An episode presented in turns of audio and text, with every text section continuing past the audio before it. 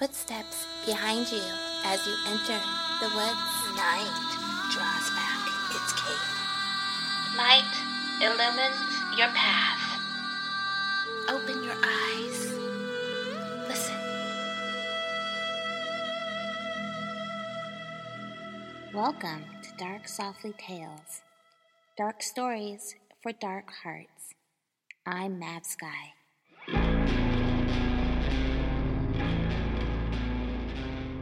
Good evening, and welcome to your nightmares and to your favorite horror storytelling podcast, Dark Softly Tales. I'm your host, Mav, and tonight we bring you a story from the master of psychological suspense, Lucy Comes to Stay, by Robert Bloch. Most of you have watched the movie Psycho, directed by Alfred Hitchcock. The film was adapted by Robert Bloch's novella, Psycho. If I possessed the power of voodoo, I would direct your minds to go pick up Robert Bloch's novella right this very second. It's excellent, excellent writing. And while the film is a great movie, it doesn't completely seep you into Norman Bates' world like the novella does. Here's a fun little story about Robert Bloch. Some of the best horror and suspense literature was written at the turn of the century. In the early 1900s, you had writers emerge like H.P. Lovecraft, Robert E. Howard, E.F. Benson, Ambrose Bierce, so on and so on. That's about the time Weird Tales magazine was founded and became popular. H.P. Lovecraft seems to be like the fatherly puzzle piece in this movement. He had caught the world by storm after writers like Edgar Allan Poe, Mary Shelley, Bram Stoker, so on. Robert Bloch grew up reading Lovecraft's stories in Weird Tales magazine and absolutely idolized him.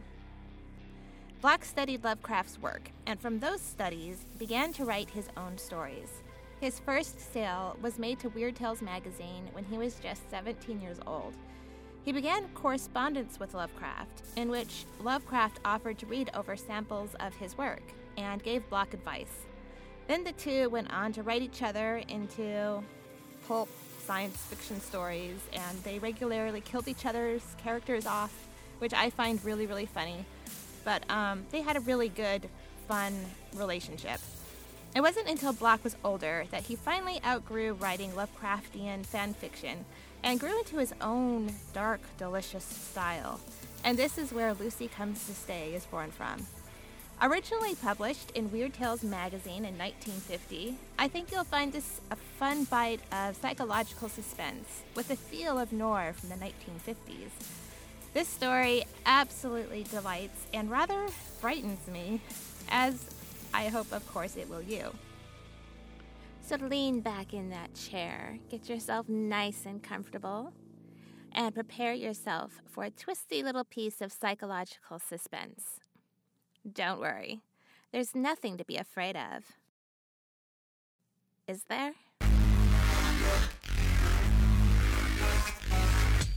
Take my hand and hang on tight as we journey into the dark softly.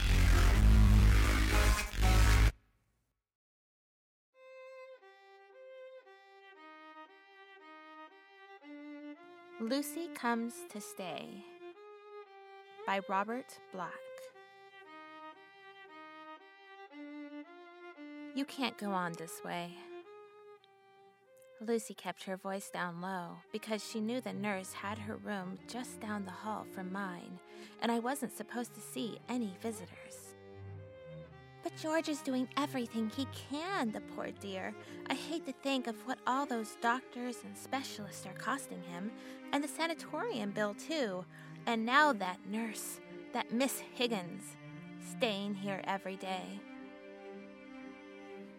It won't do any good. You know it won't. Lucy didn't sound like she was arguing with me. She knew. That's because Lucy is smarter than I am. Lucy wouldn't have started the drinking and gotten into such a mess in the first place.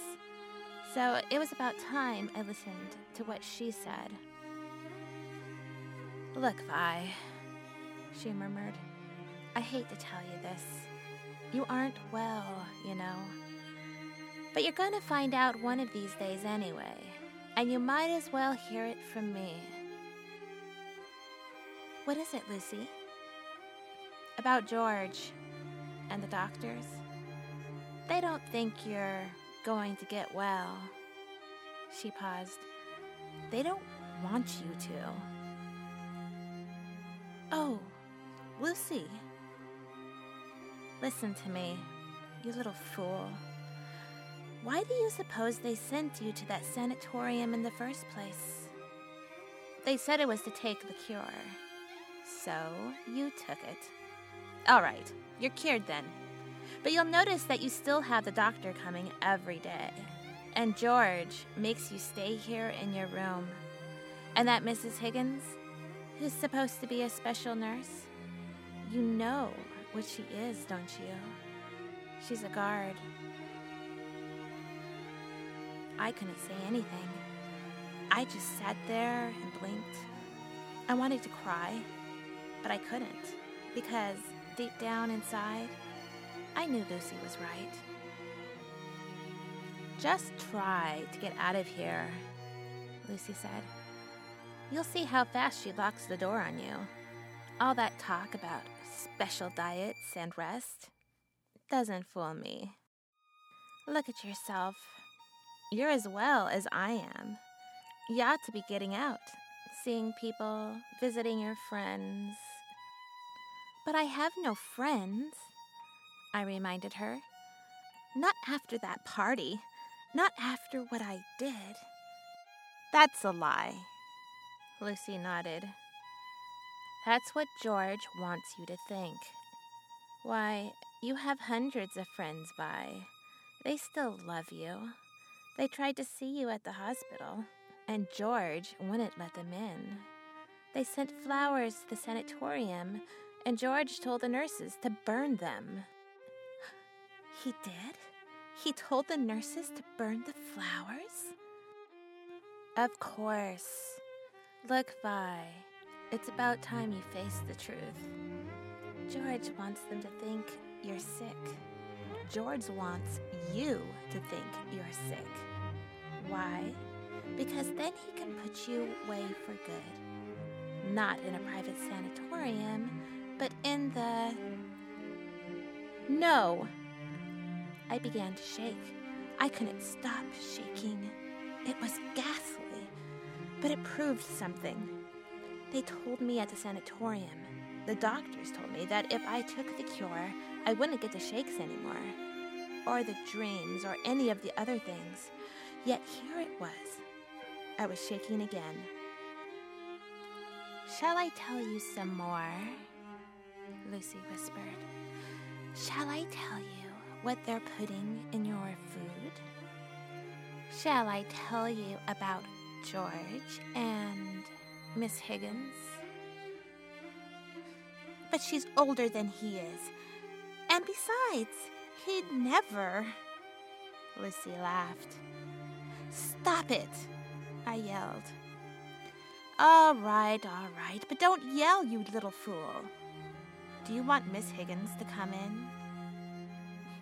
She thinks I'm taking a nap. She gave me a sedative. Lucky I dumped it out. Lucy frowned. Vi, I've got to get you away from here, and there isn't much time. She was right. There wasn't much time. Seconds, hours, days, weeks. How long had it been since I'd had a drink? We'll sneak off, Lucy said. We could take a room together where they wouldn't find us. I'll nurse you until you're well. But rooms cost money. You have that $50 George gave you for a party dress. Why, Lucy, I said. How did you know that? You told me ages ago, dear. Poor thing. You don't remember things very well, do you?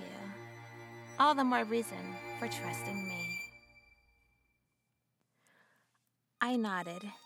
I could trust Lucy. even though she was responsible, in a way, for me starting to drink. She just had thought it would cheer me up when George brought all his high class friends to the house, and we went out to impress his clients. Lucy had tried to help. I could trust her. I must trust her. We can leave as soon as Miss Higgins goes tonight, Lucy was saying. We'll wait until George is asleep, eh? Why not get dressed now? And I'll come back for you. I got dressed. It isn't easy to dress when you have the shakes, but I did it. I even put on some makeup and trimmed my hair a little with the big scissors. Then I looked at myself in the mirror and I said it out loud. Why, you can't tell, can you? Of course not, said Lucy. You look radiant, positively radiant. I stood there, smiling, and the sun was going down just shining through the window on the scissors in a way that hurt my eyes, and all at once, I was so sleepy. George will be here soon, and Miss Higgins will leave, Lucy said. I'd better go now. Why don't you rest until I come for you? Yes, I said. You'll be very careful, won't you? Oh, very careful. Lucy whispered as she tiptoed out quietly. I lay down on the bed and then I was sleeping, really sleeping for the first time in weeks. Sleeping so the scissors wouldn't hurt my eyes, the way George hurt me inside when he wanted to shut me up in the asylum so he and Miss Higgins could make love on my bed and laugh at me the way they all laughed, except Lucy, and she would take care of me. She knew what to do now that I could trust her when George came, and I must sleep and sleep, and nobody can blame you for what you think in your sleep or do in your sleep. It was all right until I had the dreams, and even then, I didn't really worry about them because a dream is only a dream. And when I was drunk, I had a lot of dreams. When I woke up, I had the shakes again, but it was Lucy shaking me, standing there in the dark, shaking me. I looked around and saw that the door to my room was open, but Lucy didn't bother to whisper. She stood there with the scissors in her hand and called to me. Come on, let's hurry. What are you doing with the scissors? I asked. Cutting the telephone wires, silly. I got into the kitchen after Miss Higgins left. I dumped some of that sedative into George's coffee. Remember? I told you the plan. I couldn't remember now, but I knew it was all right.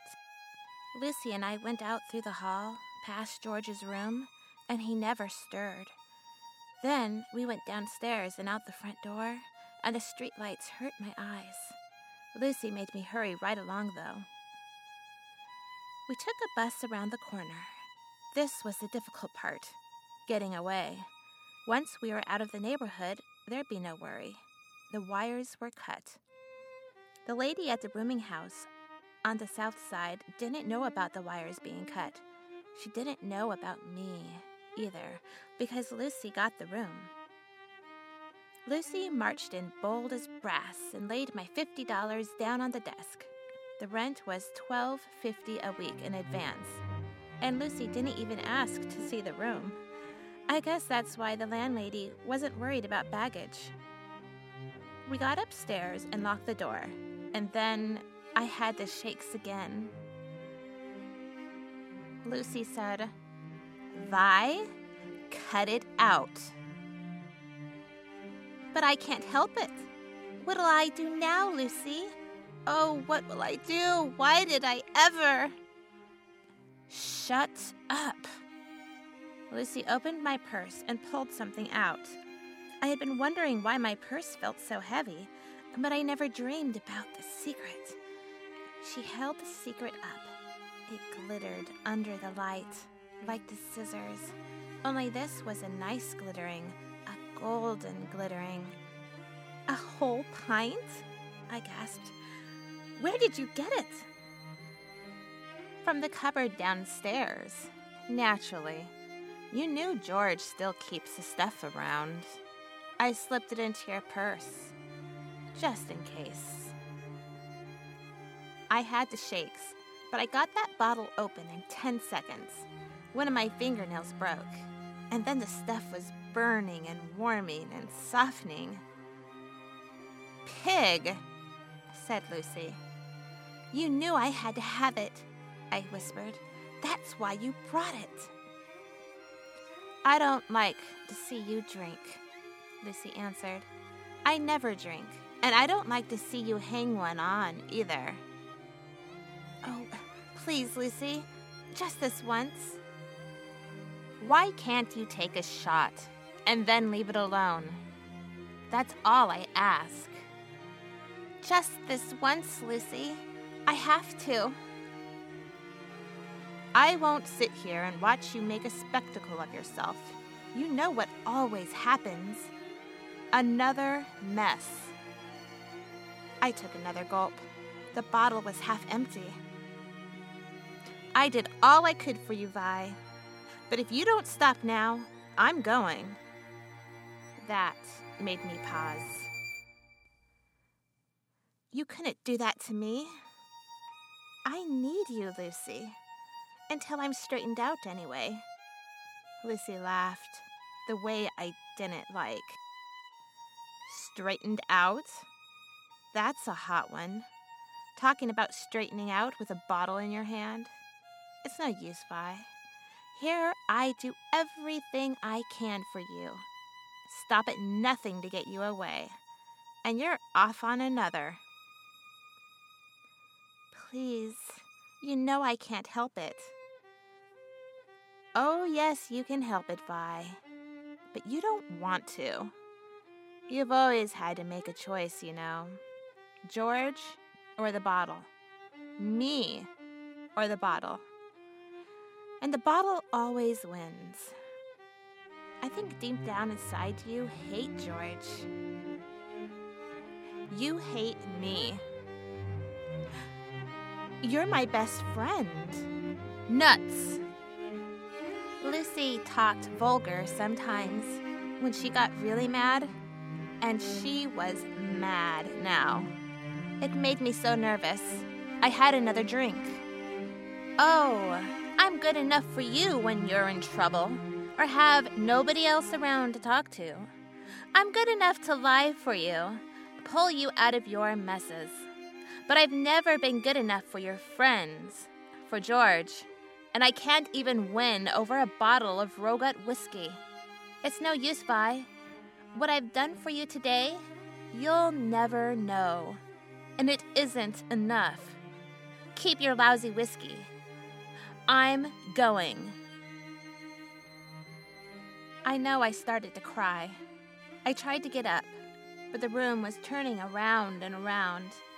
Then Lucy was walking out the door, and I dropped the bottle, and the light kept shining the way it did on the scissors, and I closed my eyes and dropped after the bottle to the floor. When I woke up, they were all pestering me the landlady and the doctor and Miss Higgins and the man who said he was a policeman. I wondered if Lucy had gone to them and betrayed me. But when I asked the doctor, he said no. They just discovered me through a routine checkup on hotels and rooming houses after they found George's body in his bed with my scissors in his throat. All at once, I knew what Lucy had done and why she had run out on me that way. She knew they'd find me and call it murder. So, I told them about her and how it must have happened. I even figured out how Lucy managed to get my fingerprints on the scissors. But Miss Higgins said she'd never seen Lucy in my house. And the landlady told a lie and said I had registered from the room alone. And the man from the police just laughed when I kept begging him to find Lucy and make her tell the truth. Only the doctor seemed to understand, and when we were alone together in the little room, he asked me all about her and what she looked like, and I told him. Then he brought me over a mirror and held it up and asked me if I could see her. And sure enough, she was standing right behind me, laughing. I could see her in the mirror, and I told the doctor so. And he said yes. He thought he understood now.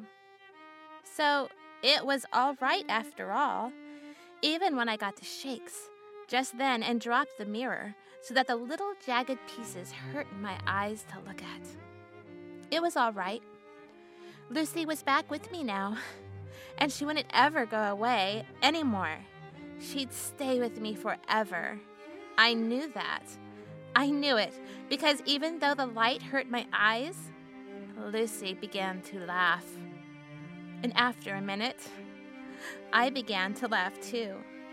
And then the two of us were laughing together. We couldn't stop even when the doctor went away.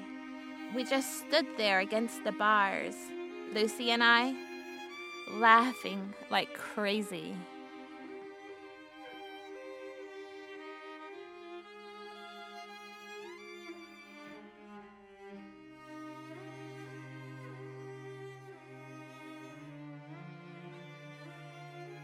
Who likes dark stories? People who have experienced a touch of the dark side. People who are a little wiser to the world. People who like their bones chilled and their spines tingled. People like you and me. It's hard to find a story these days that write on the dark side with a touch of whimsy, humor, and heart. Mav Skye spreads her dark wings and solves this problem for you. Head on over to Amazon and type Mav Skye's name into the search engine M A V S K Y E. At Amazon, you'll find her Tales to Chill Your Bones series, Girl Clown Hatchet series, Supergirl series, her cult classic novel, Wanted Single Rose, and of course, her brand new release, Cold Hangs the Midnight. Choose your dark flavor and head on over to Amazon today.